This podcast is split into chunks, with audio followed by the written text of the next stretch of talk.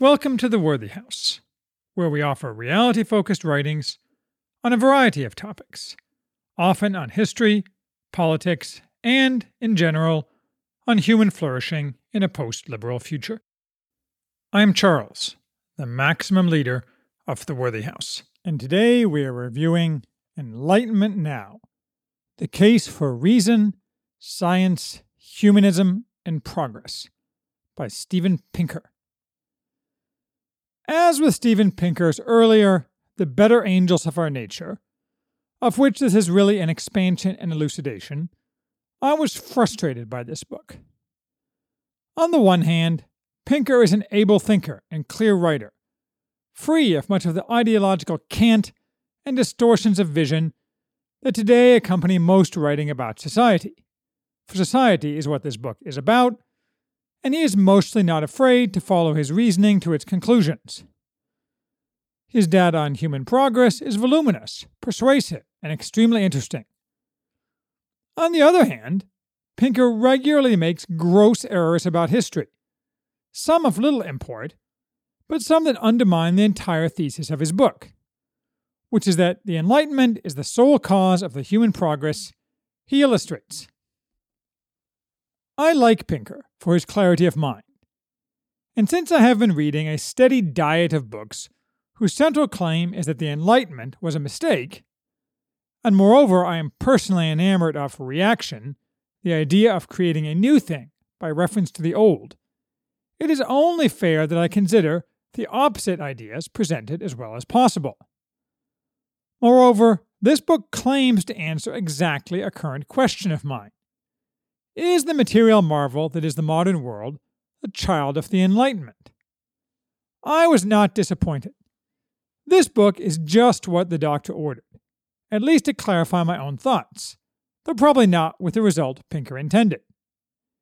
He wants to prove the Enlightenment is responsible for everything that is good in the modern world, and every good thing that will be in the future.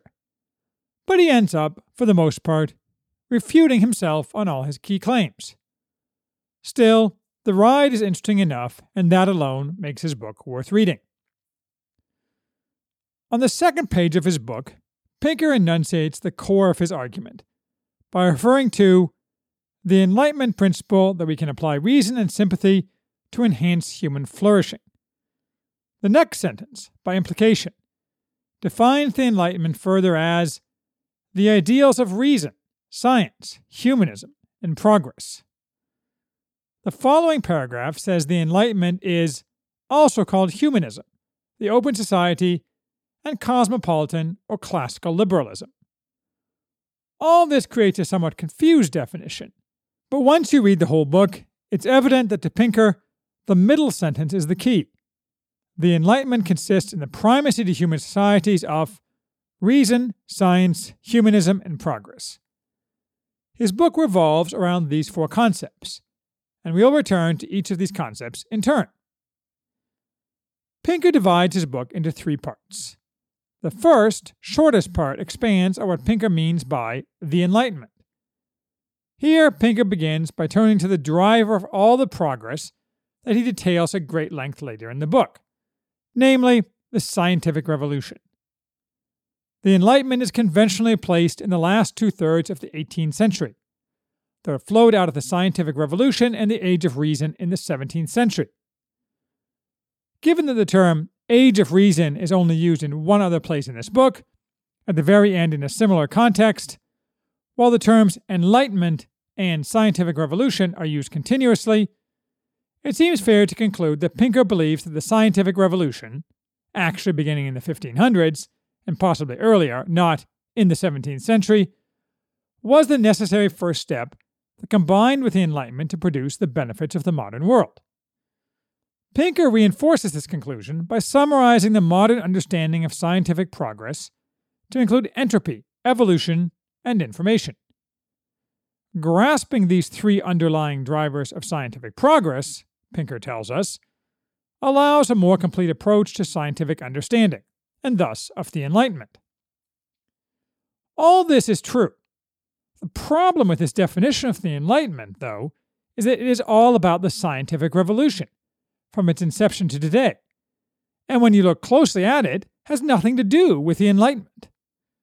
The scientific revolution led to technology, which ultimately, with some other drivers that are endlessly debated, led to the Industrial Revolution, which created nearly all the progress Pinker spends the second part of his book documenting. But this eliding of the Enlightenment with the scientific revolution is the fatal error of Pinker's entire book. Every chapter, and practically every page, is shot through with it. Pinker claims for the Enlightenment a system of political and philosophical principles with a nearly exclusive focus on increasing liberty, the advantages created by the scientific revolution, a pre-Enlightenment happening, whose success, and whose single-handed creation of the modern world, had essentially nothing to do with the Enlightenment. Pinker does this because he wishes to advocate for Enlightenment principles, in particular, emancipation and atheism, but justify those principles almost wholly by reference to the achievements of the scientific revolution. This is a neat parlor trick, but intellectually dishonest. I cannot tell whether Pinker realizes the dishonesty, or merely has wandered so far into the weeds he cannot think clearly. In either case, the effect is to make some parts of the book fascinating, and others risible. There are many, many claimed reasons for why the Industrial Revolution occurred, and why it only occurred in the West. But no serious historian claims that it was the Enlightenment that caused the Industrial Revolution, which is no doubt why Pinker glosses over the supposed linkage and offers no citations tying the Enlightenment to the Industrial Revolution, or, for that matter, to the Scientific Revolution. For a man dedicated to carefully parsing the evidence and linking causal chains through reasoning, this is a glaring omission. Fortunately for the reader, though, these first philosophical musings, or ramblings, only take up the first 35 pages of the book.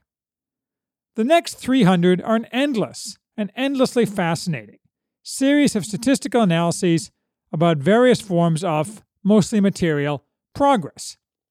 In the final 60 pages, the last third of the book, Pinker returns to philosophy, attempting to synthesize the progress he has demonstrated with his other claimed keystones of the modern world: reason, science, and humanism. Pinker's basic point about progress is a broadening of his claims about peace in The Better Angels of Our Nature, that those who think the world is getting worse are wrong, not mostly from malice, but from various forms of psychological bias, such as the optimism gap, people see their own lives as better than other people's, availability bias. We make decisions based on data easily available to us, which is often weighted toward the negative. And negativity bias. It's easier to imagine how things could be dramatically worse than how they could be dramatically better. To prove this, Pinker offers 14 separate chapters, each covering a totally different area of progress, demonstrating that since the scientific revolution, human conditions have gotten better. Pinker starts with life. He shows how life expectancy, both at birth and at later periods of life, has dramatically increased over time, or rather, since the Industrial Revolution in the West, and since the early 20th century in much of the rest of the world. Next is health, to much the same effect. In both chapters, Pinker relies heavily on Nobel Prize winner Angus Deaton's The Great Escape, a fascinating book. But Pinker's philosophical confusion shows up every time he makes other than statistical claims. For example, he tells us that Deaton notes that even the idea that lies at the core of the Enlightenment, knowledge can make us better off, may come as a revelation to some, i.e., the non-Western parts of the world. There are two problems with this. First, that is not the idea that lies at the core of the Enlightenment. It is an idea that, in the West, far predated the Enlightenment, as I discuss further below. More to the immediate point, that's not what Deaton says. Since I have a copy of his book, I checked. What Deaton actually says is that people in poor countries are often satisfied with their health, not knowing it can be better. He says nothing about the Enlightenment, or knowledge in general. Unfortunately, such appeals to authority are common in Pinker's book. Surprising, since appeal to authority has been identified as a basic logical fallacy for millennia, and when the authority is miscited, it makes matters worse. The reader's suspicion is further exacerbated by Pinker's frequent habit of not offering page cites, just footnotes to books as a whole, though he does give a page cite to Deaton's book. Anyway, Pinker next turns to food, sustenance, where he again talks about the scientific revolution, including its modern continuation in Norman Borlaug's Green Revolution, Feeding the World, and then tries to claim that it was an accomplishment of the Enlightenment, and failure to feed people, as shown by Stalin's terror famines, was because supposed Enlightenment values weren't honored. That's a stretch. Next is wealth, where Pinker focuses on GDP per capita, showing the takeoff since the Industrial Revolution in the West, and more recently in some Asian countries, and the reductions in extreme poverty in other countries that have not experienced the same kind of takeoff. Following is inequality, which Pinker acutely and subtly analyzes, channeling Thomas Sowell in some cases. You can tell that Pinker is, in many areas, broad-minded by the several times he cites Sowell for different propositions, since Sowell is anathema to doctrinaire leftists. Then environment, noting that other than global warming, the environment is doing just fine and shows every sign of doing better in the future on every metric. In particular, he notes our resource apocalypses, from peak oil to supposed shortages of rare earth elements, are invariably falsified by technology in general and by hard work enabling us to produce better things with less material. He also covers peace, updating his earlier book Better Angels, and safety, noting the declines in homicides and accidents. He quickly dismisses terrorism as a tempest in a teapot. It's not just material progress that Pinker covers, although that's the focus. It's also moral progress. We are, among other things, nicer to people. Less torture, fewer executions, more value assigned to human life and happiness. True enough, but a necessary leg of Pinker's entire argument is that there was no significant moral progress prior to the Enlightenment, since prior progress would disprove the causation he claims. But prior progress in the West was very great, as anyone with any grasp of history knows.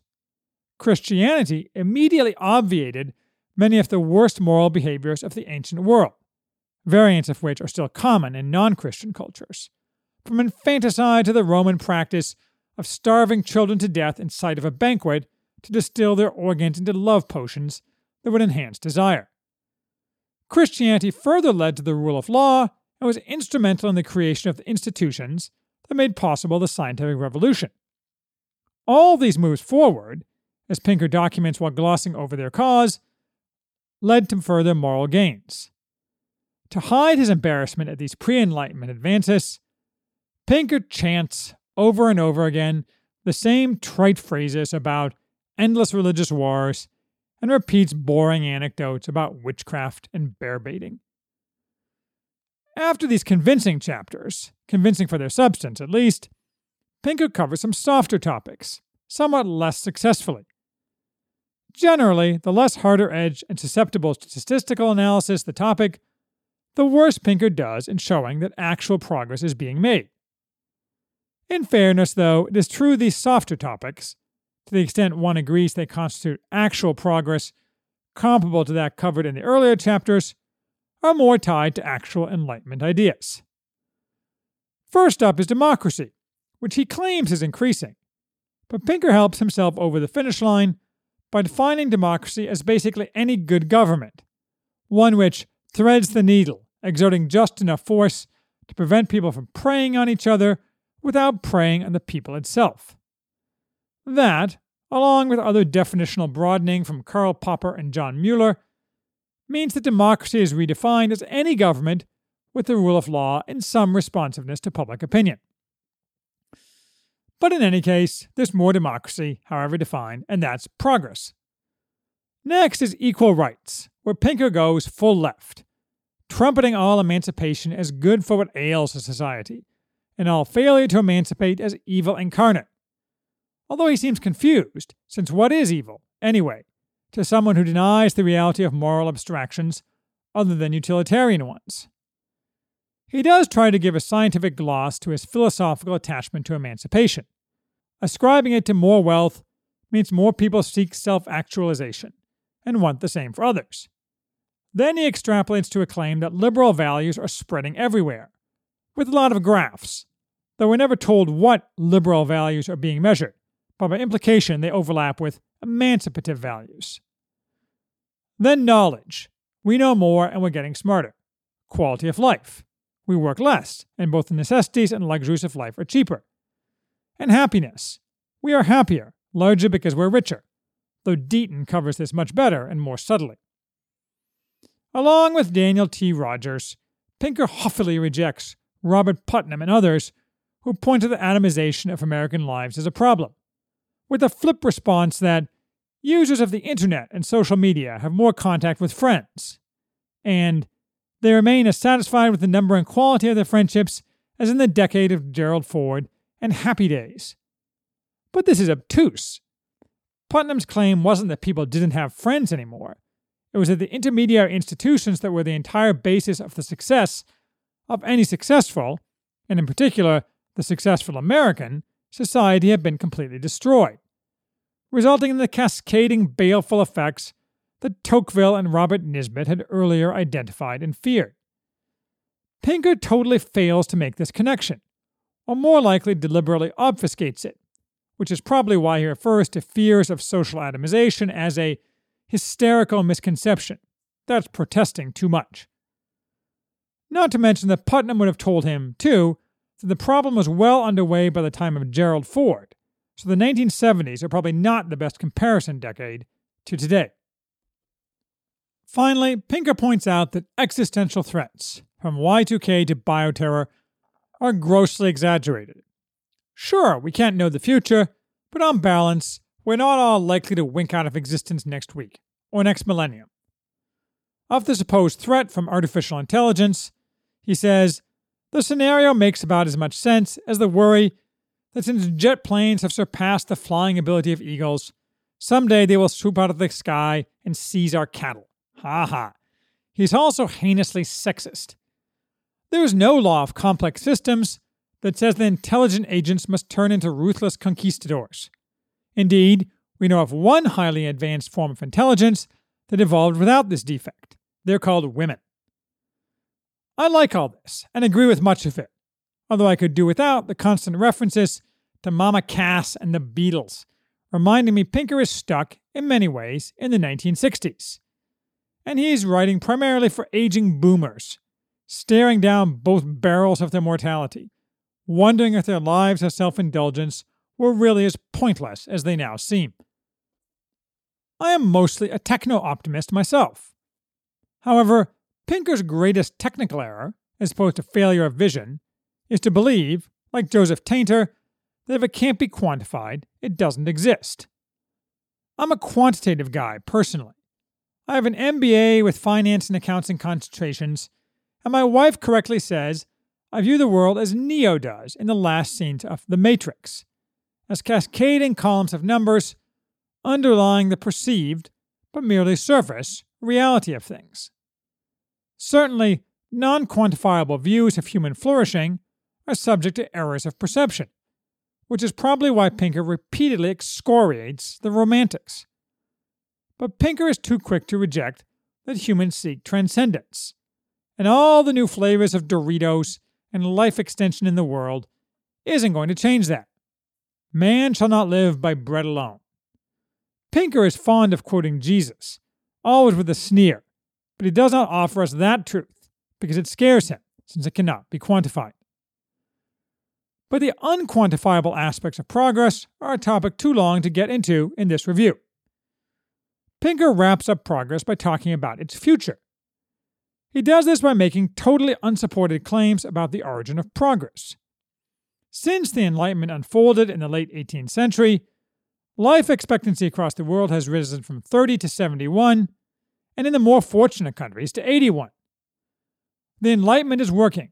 For 2.5 centuries, people have used knowledge to enhance human flourishing. Therefore, it's going to continue, don't you know? No logic is offered, just repetition of the mantra of knowledge and trying to tie the Enlightenment to the scientific revolution by repeatedly mentioning them in the same breath. It's not convincing, In fact, it comes across as desperate. Embedded within all this proof of progress, for proof is what it is, we can quibble or call it incomplete, but only a fool would say that material progress since the scientific revolution and the industrial revolution has not been immense. Is the truth, difficult for some to accept, that all this progress was caused purely by, and until recently only affected, the West? It is the Western world has gotten better. And finally, after 400 years, some of those benefits have been adopted by others. That's it. This is not a global phenomenon in cause. It may not be a global phenomenon in effect. If the inferior cultures of the world, for whatever reason, refuse to accept the gifts offered by the Western scientific revolution. Pinker doesn't make this point either, though I can see why. It's inflammatory and distracts from his argument. He does admit that his first love, the Enlightenment, was a wholly Western phenomenon, a topic he shuffles away from quickly, mumbling about how ideas have no home, which may be true, but they do have a birthplace. There are two topics related to progress that Pinker avoids like the plague, mentioning them only in passing and in lists of other related topics.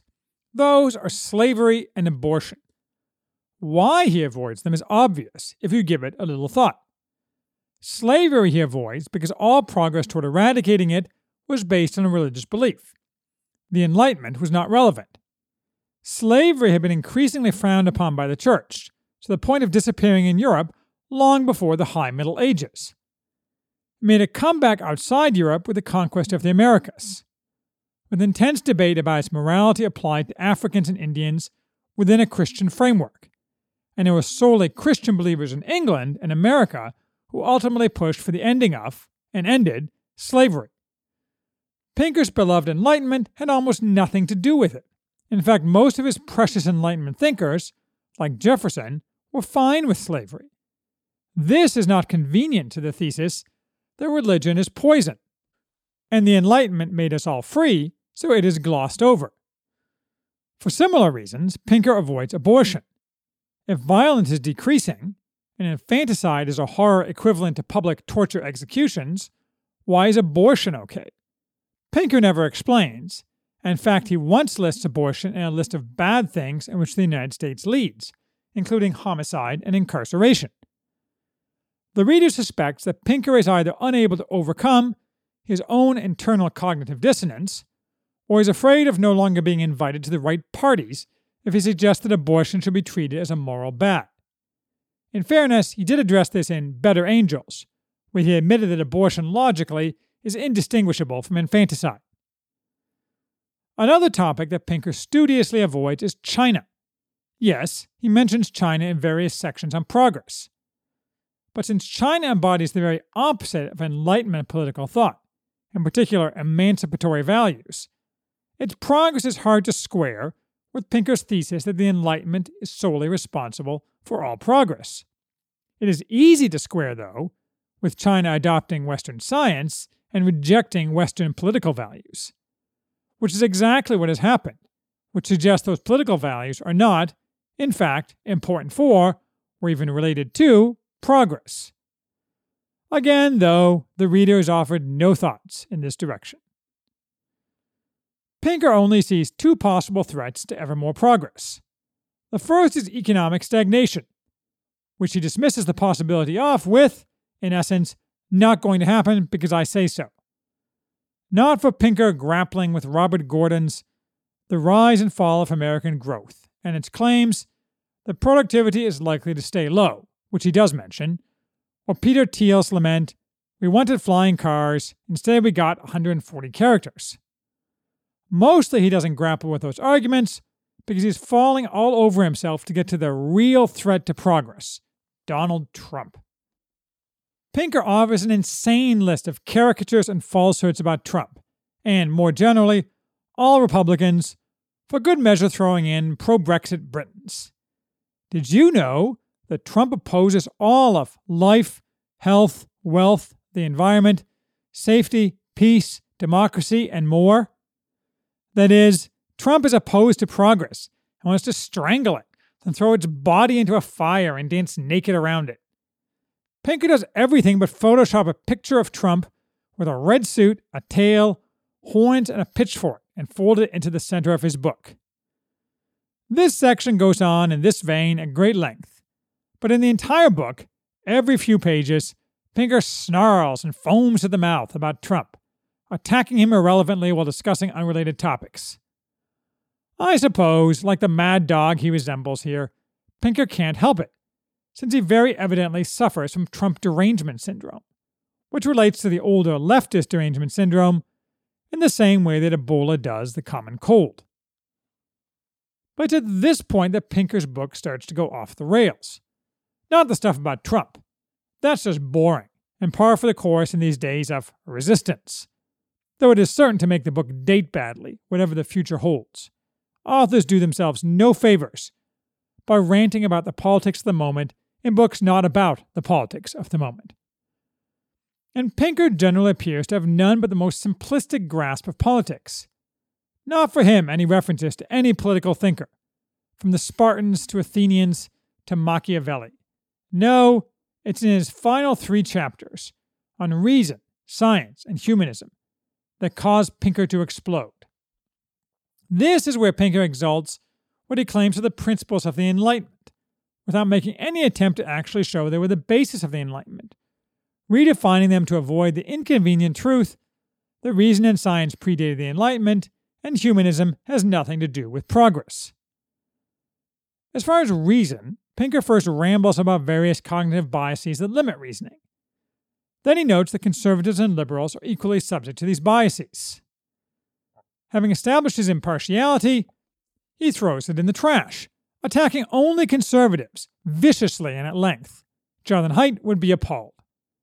He starts by claiming the first modern conservative, Edmund Burke, suggested that humans were too flawed to think up schemes for improving their condition and were better off sticking with traditions and institutions that kept them from the abyss, which falsely suggests, without quite saying it, that Burke, and by extension all conservatives, are opposed to all reason and therefore all progress, and miscasts Burke, of course. After various sonorous paragraphs about predictive bias and the like, Pinker returns to the major enemy of reason in the public sphere today, which is not ignorance, innumeracy, or cognitive biases, but politicization. It's a little bit of a problem that all academia has been politicized by the left, but the real problem is a Republican Party that has become synonymous with the extreme right, which has undermined the institutions of democracy. Only Republicans gerrymander. Only Republicans encourage unregulated donations from moneyed interests. Only Republicans politicize the Supreme Court. Only Republicans shut down the government when their maximum demands aren't met. This book went to press before the Democrats did just that 3 weeks ago to get amnesty for illegal aliens. But help is on the way. It's in the form of fact-checking by PolitiFact and Snopes, neutral helpers who can help the virtuous, neutral, public-minded media show the masses the truth. Yawn. Pinker really beclowns himself here. He would have done himself a service by deliberately selecting some non-resistance editors for his book, so he could have avoided demonstrating so effectively the cognitive biases he is only too eager to point out in others. But the even bigger problem is that reason is not a feature of the Enlightenment. Pinker really, honestly, seems to think reason was invented in 1750. This is laughable. Reasoning about first principles, about reason itself, has always characterized the West. The idea that people were irrational until the Enlightenment is totally bizarre. And for good measure, Pinker seems to think anyone living before 1600 AD was somewhere between credulous and stupid. An obsessive pursuit of reason in the most refined forms possible has always been the hallmark of the West, starting with the ancient Greeks, through the Neoplatonists, many Christian, and into its rediscovery in the court of Charlemagne, where Alcuin and Theodulf began the process of reintroducing rigid patterns of reason into the philosophical toolkit of the West. This pattern continued through the Middle Ages, early, middle, and high. Only dolts believe in the Dark Ages anymore, and to be fair, Pinker never mentioned such a thing. But then, he mentions nothing at all substantive about any era prior to AD 1600. The Western search for reason, which had no analog anywhere else on earth, led directly to the scientific revolution, in which the church played a critical funding and organizational role. Then that led into the Industrial Revolution. Where was the Enlightenment in this process? Nowhere. The Enlightenment was about political reasoning, which is interesting in its own right, and has to do with progress to the extent political change is progress, but not beyond. And most people would rate being able to eat and live as much more important progress than any form of political advancement. Pinker next briefly covers science, by which he explicitly doesn't mean to repeat what he said earlier about progress being based on science, but to focus on hostility to science. By this he means that anyone who sees any value to any philosophical system that is not purely based on hard science is a fool. Most attacked is Leon Cass, who is attacked throughout the book, not just here, but most of the chapter serves for Pinker to channel the British intellectual C.P. Snow, who, along with a physicist named David Deutsch, of whom I have never heard, is cited scores of times in this book. While Pinker meanders on about the need not to separate science and the humanities, what he is really getting at is that religion must be exterminated. The moral worldview of any scientifically literate person, one who is not blinkered by fundamentalism, requires a clean break from religious conceptions of meaning and value. Why this should be, precisely, is never explained, any more than Pinker ever explains anywhere in this book what one's moral worldview should be, other than utilitarianism, while simultaneously telling us that it is an absolute certainty that the fate of the black rhinoceros is a significant moral concern, and that a bedrock moral principle is that life is sacred. Anyway, mercifully, this chapter ends quickly. So Pinker's chapter on reason isn't great, nor is his one on science. But they are written with a golden quill by an angel, compared to his chapter on humanism, by which he means atheism. Here Pinker's unhinged bigotry is let fly. Still, he starts slow, saying, the goal of maximizing human flourishing, life, health, happiness, freedom, knowledge, love, richness of experience, may be called humanism. So it may be, even if he cribbed that list from Martha Nussbaum, whom he repeatedly praises for making up these types of lists. So far, fair enough, if simplistic enough. Then he flips that into a claim that there is a growing movement called humanism, which promotes a non-supernatural basis for meaning and ethics, good without God. Why this logically follows is anyone's guess, given that maximizing human flourishing is hardly incompatible with religion, or at least with Christianity. In fact, most of the human flourishing Pinker documents in his book is the result of, at least in part and often nearly wholly, of Christianity, a direct result of how it created the ethos of the West, whether Pinker wants to admit it or not. The reader weeps in this chapter. Howler follows howler. Throughout the book, it's clear that Pinker has no grasp of history, and what history he knows is wrong, but it shows up the most here. The Golden Rule was rediscovered in hundreds of moral traditions. Of course, Pinker names none, since no religion other than Christianity has ever made the Golden Rule a central or even important principle, and many, like Islam, affirmatively reject it. Pinker, to nobody's surprise, is careful to always respectfully add the prophet before Muhammad, while he constantly ridicules and makes sarcastic comments about Jesus, whom he most definitely never refers to as the Lord Jesus Christ. He claims that the Nazis were Christian, among other things not seeming to grasp what German Christians were, and more broadly, which is a claim that is intellectually and morally equivalent to Holocaust denial. For this claim, his cited sources are Hellier 2011, which if you slog through the bibliography, is not a book but some random astrophysicist's personal blog, and a website called evilbible.com, whose only stated mission, in the first line of the site, is that it is designed to spread the vicious truth about the Bible. I am not making this up. Pinker claims that starting with the Enlightenment, the West initiated a process, still ongoing, of separating the church from the state and carving out a space for secular civil society. He glibly rejects all arguments about the fine-tuning of the universe, which, to be fair, say nothing about the actual characteristics of God, with a faith-based appeal to an unproved and probably unprovable concept, the multiverse, compounding his error with the logical fallacy that because some things amazed us in the past yet were true, things that seem amazing now, like the multiverse, are more likely to be true. All this gives us a view into the mind of someone who, like a man selling magnets when mesmerism was a thing, desperately flogs his wares twice as hard as the customers drift away, shrieking that if they know what's good for them, they'll come back. The reader really doesn't believe Pinker when he claims that religion is withering away, because it certainly seems to exercise him out of all proportion to something that is not a threat. Finally, we can distill the entire problem of this part of the book down to one sentence not directly about religion. It occurs when Pinker discusses consciousness.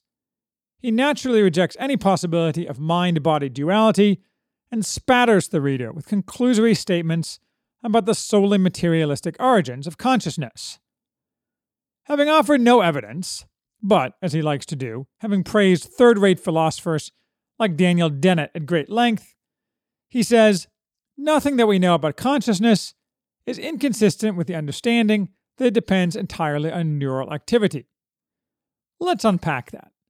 Pinker suggests we have an understanding, but he offers no evidence of that at all, including any possible actual mechanism.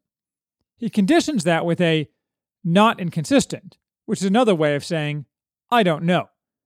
A more accurate rephrasing would be, we know of no way in which consciousness, which we don't understand in any meaningful way, could depend for its existence on neural activity, though we may discover one in the future. But the sentence he offers sounds like a wind-up to a successful argument, when in reality it's just a magician's trick to distract the reader from the hollowness of Pinker's rantings. I suppose the basic problem with this book, other than not proving much, if anything, about the responsibility of the Enlightenment for the modern world, is that Pinker wants to offer readers, and the world, the meaning of life, and he can't, because he's a straight-jacketed materialist. He puts at the very beginning of the book an episode of which he is extremely proud, when he answers a student's philosophical question, why should I live? Pinker's answer was that life allowed the student to flourish, to make the most of your capacity for pleasure and satisfaction, and to engage in sympathy, able to enjoy the gift of mutual benevolence with friends, family, and colleagues. But she also has the responsibility to provide to others what you expect for yourself, which will lead to human progress. Fine words, but they don't answer the question, whatever Pinker thinks. They are circular. They offer things which might be good, or might not, depending on how one views things. But they don't respond to the actual query, which is really one about whether there's a transcendent purpose to life. Pinker thinks he hit the platform with a sledgehammer and rang the bell, when really, he missed and hit his foot. I can only recommend reading this book for one reason, to load up on ammunition if you are a techno-optimist and need support in arguments with doomsayers, romantics, or those who claim all material progress necessarily violates the teleology of man. And if you're stranded on a desert island, it's reasonably interesting reading material, in the abstract. Other than that, this book is a failure.